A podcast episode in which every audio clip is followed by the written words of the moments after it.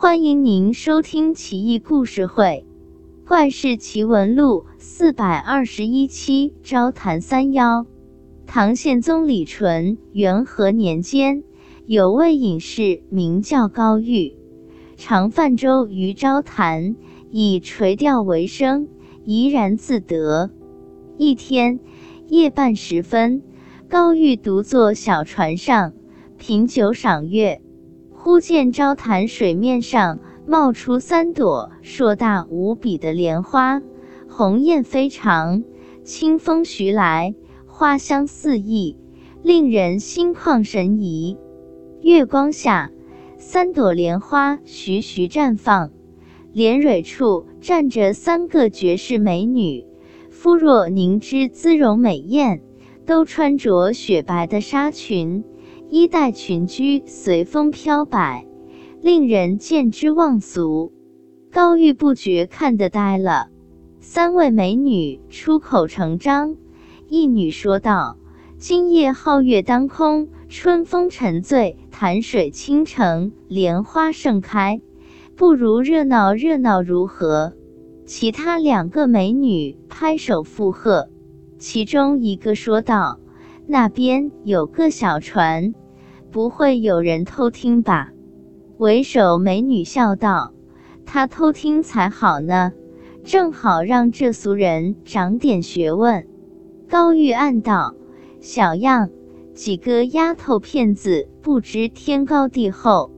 我可是学富五车，满腹经纶，不过厌倦官场，清雅尔虞我诈。”这才心灰意冷，在此隐居的。且看看几个美女能讲点啥玩意？要是讲歪理邪说，我高教授可就不客气了。一美女发话：古籍记载，昭潭深不可测，周昭王都在这淹死的。无数军士下水寻找尸体，结果没一个活着出来。看来所言非虚。那边湘江里的橘子洲，据说是漂浮在水面上，一日一动一寸，一般人看不出来，真是造化神奇。为首美女说道：“三妹真是博学多闻，咱们把各自擅长的学问亮出来，好好探讨探讨。我素喜佛学。”大乘佛法、小乘佛法多有涉猎，金刚、法华、大藏烂熟于心，相信就是大德高僧在这，我也不惧他。另一美女接口道：“我精研道家之学，先天术数、周易八卦和图洛书，炼丹修仙，我无所不知，无所不晓。道德经。”南华经、西生经、冲虚经，我倒背如流。就是张天师来，也得甘拜下风。最后一个说道：“我是圣人门徒，钻研儒学，以真化境。虽孔孟在世，也不过如此。”高玉在船上差点笑喷了，心道：三位美女不去选美。偏偏在这故弄玄虚、吹牛皮，真真可笑。大话空话，谁不会讲？且看他们如何继续。三位美女纵论儒释道三教学问，你一言我一语，滔滔不绝，口若悬河，讲的倒也靠谱。讲了半天，大美女忽然叹息道：“哎。”昨晚做了个噩梦，梦见子孙仓皇逃窜，洞府被毁，恶人逼我举家迁徙，真不吉利。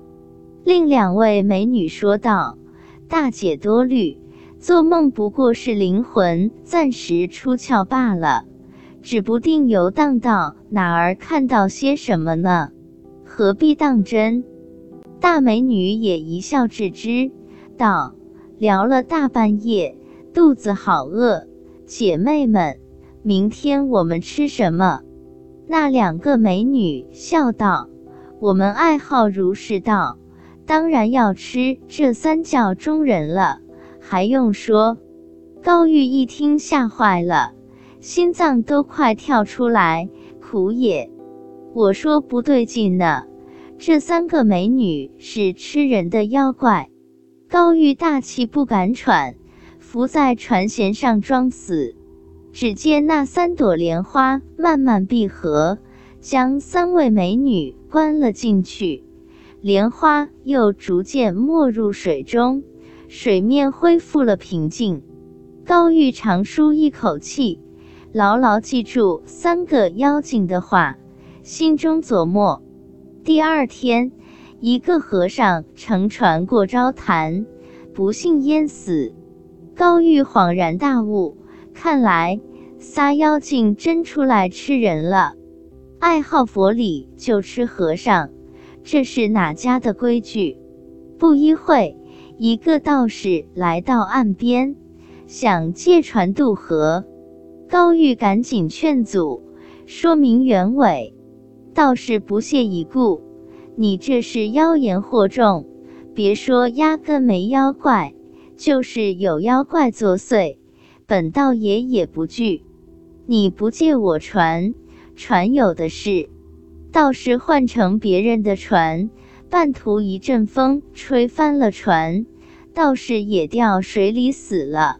紧接着，一个秀才背着书箱走来，高玉上前一把拉住，一五一十讲个明白，恳切地劝他不要过谈。秀才大笑道：“子不语怪力乱神，死生有命，富贵在天，我偏要过去。今天我们一大家子在对岸办社戏，我能不回去吗？”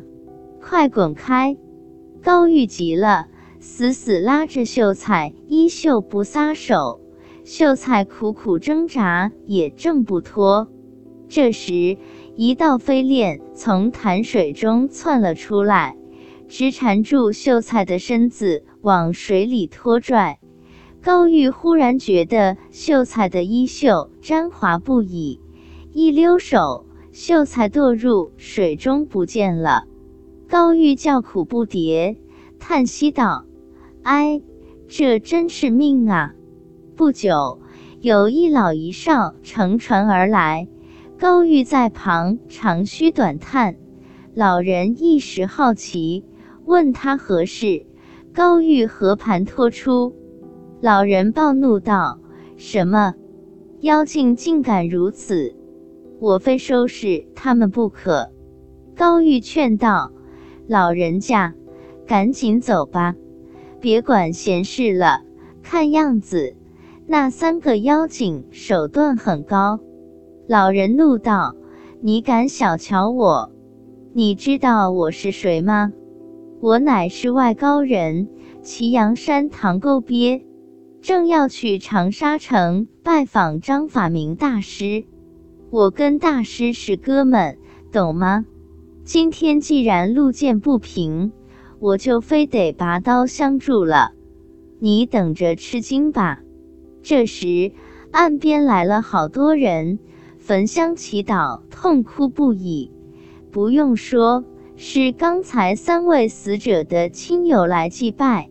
唐沟鳖咬牙切齿，当即令童子打开随身携带的木箱子，取出朱笔宣纸。笔走龙蛇，画下符箓，递给童子，喝道：“你拿着去吧，搞不定别回来。”童子持符踏浪而去，如履平地。到潭中央，脚尖一点，激起三丈多高的水柱来。童子径直下水，不见踪影。在水底搜寻良久。顺着南昭山山脚下的水底行了几百丈远，终于找到妖精的巢穴。童子顺着洞穴深入，不觉豁然开朗，来到一处宣场的大石室中，见三只白猪在石榻上躺着，周围几十头小猪在玩耍。童子手举符箓，大声呵斥。三只白猪惊起，化作当晚三位白衣美女，其他小猪也都变成了小女孩，慌作一团。三位美女跪地痛哭道：“不祥之梦，今天应验，请仙童大发慈悲。”童子说道：“你们这些害人精，我师父令我来拿你们，受死吧！”美女施展柔媚手段，起身围绕童子搔首弄姿起来。童子不禁心头一荡。大美女说道：“你告诉你师父，我们三日后就离开这里，远赴东海修炼，以后再不敢害人，行吗？”二美女嗲声嗲气道：“那三个死鬼跟我们是宿世冤孽。”不得不取他们性命，仙童回去禀告仙师，放我们一马吧。小美女更是明眸善睐，眉目传情，说道：“我们有夜明珠送给你，好不好？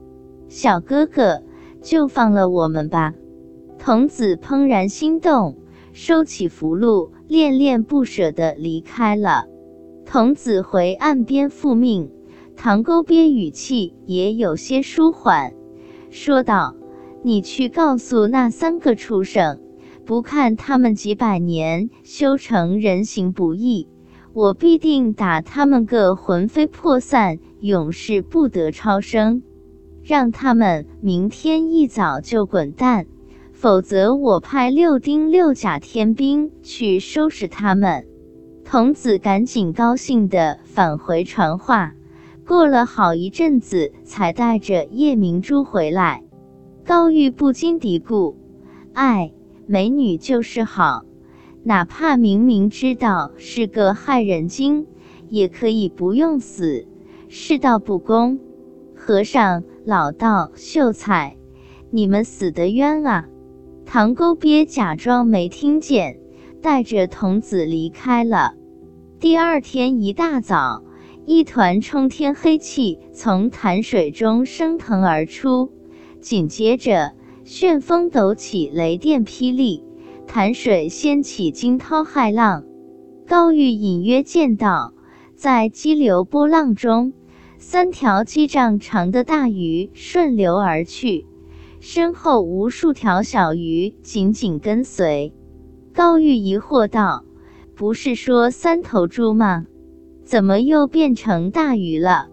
这仨妞到底是什么妖精呀？说的也是，刚开始从莲花中冒出来，让人觉得三位美女应该是花妖，不然如花似玉，锦心绣口，不是花妖能是什么？随后，童子深入洞穴，看到却是三只白猪，不用说。白猪正是他们的原型，那美女是猪妖无疑。可最后波浪之下，却又是三条大鱼，美女妖精就是非比寻常啊！